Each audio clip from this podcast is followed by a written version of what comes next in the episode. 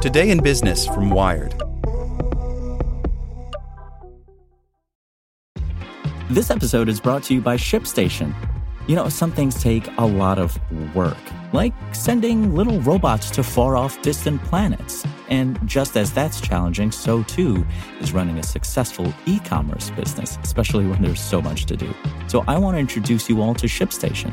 Now, I love using ShipStation because of its easy to use dashboard, which makes managing orders and printing labels a breeze and super smooth. Oh, and the customer service is just out of this world. It's exactly what you need to help grow your business. Sign up for your free 60-day trial at shipstation.com slash technews. That's shipstation.com slash technews. What if I told you that you can support your blood pressure and healthy CoQ10 levels with two chews a day? The new SuperBeets Heart Chews Advanced is now supercharged with CoQ10. That's like getting CoQ10 for free. Our powerful blend of beetroot, grapeseed extract, and CoQ10 supports your cardiovascular health. Visit radiobeats.com and find out how you can get a free 30-day supply on bundles and save 15% with the promo code DEAL. Welcome to the spoken edition of Wired. Fighting a wildfire in Texas, building a network to connect 40 million people to the internet, cutting pollution with chainsaws. Hear Chubb customers tell their stories at chubb.com slash podcast. And stay tuned after the show to hear how a burst pipe in a family's house led to an adventure. FCC must investigate fraud before voting on net neutrality by Jessica Rosenworcel. When Netflix debuted the second season of Stranger Things on October 27, more than 15 million people watched the first episode in the following three days. But the strangest thing about Stranger Things, its early audience was bigger than some of this year's World Series games. Today, we have an explosion of online video and countless other services because the internet is open to all. Anyone can use digital tools to create and distribute their work online. Despite the wild benefits of this openness, Washington is ready to unravel it. On December 14th, the leadership of the Federal Communications Commission is forcing a vote that will repeal net neutrality rules that require equal access to all content on the Internet. These rules prevent broadband providers from blocking access to websites. They prevent broadband providers from censoring content or from charging new fees to access the full universe of video and other services available online. These rules are working. But if net neutrality rules are rolled back, as proposed by the FCC, broadband providers will have the power to dictate the kind of content consumers are able to access online. They'll be able to list the websites you can view for free and those for which you'll be charged a premium. This is apparent to a whole lot of people. In fact, at this point, more than 23 million comments have been filed at the FCC in response to its proposal to eliminate net neutrality. But there are serious problems with the integrity of this record. Roughly a million comments were fraudulently filed using the names of real people. New York Attorney General Eric Schneiderman has called this identity theft and has launched an investigation.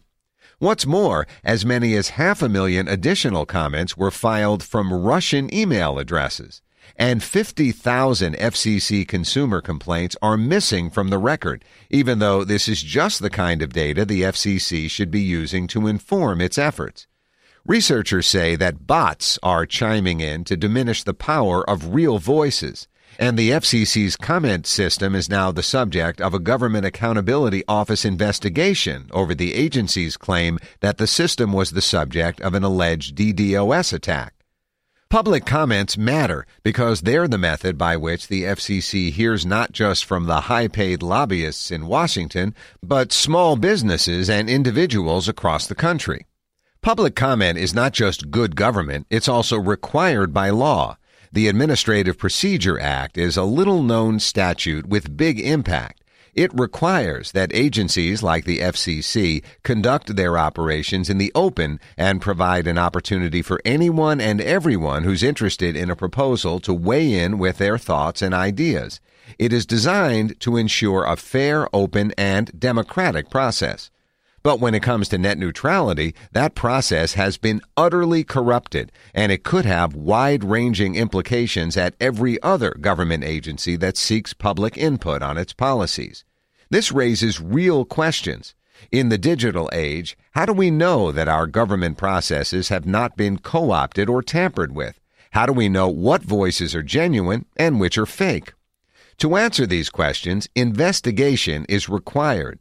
It is vital that the FCC get to the bottom of this situation before taking any vote on net neutrality. It is vital that the FCC cooperates with investigations from New York Attorney General and any other authorities who are concerned about identity theft. In light of the lack of integrity in our record, I also have called for the FCC to do something simple. It should get out from behind its computers and desks and hold public hearings on the changes it's proposed. This idea is not new or radical. It's been done on this issue by both Republican and Democratic administrations in the past. Failure to do so here is tantamount to accepting fraud in this process and using it to justify the rollback of net neutrality rules.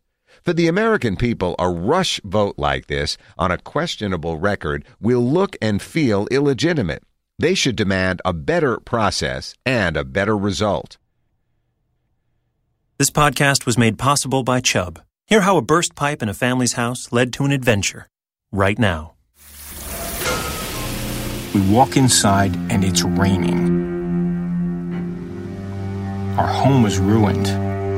We couldn't live there. Our first concern was the kids. This was going to be hard on them. Chubb got us a place to stay in the same school district. Otherwise, it could have been a nightmare. Chubb turned a disaster into an adventure for our kids. And no one missed a day of school? Hear more stories at chubb.com slash podcast. Want to learn how you can make smarter decisions with your money? Well, I've got the podcast for you. I'm Sean Pyles, and I host NerdWallet's Smart Money Podcast. Our show features our team of nerds, personal finance experts in credit cards, banking, investing, and more. And they'll help you make the most of your money while cutting through the clutter and misinformation in today's world of personal finance. You'll get clarity on strategies to help you build your wealth, invest wisely, shop for financial products, and plan for major life events. Listen to NerdWallet's Smart Money Podcast wherever you get your podcasts.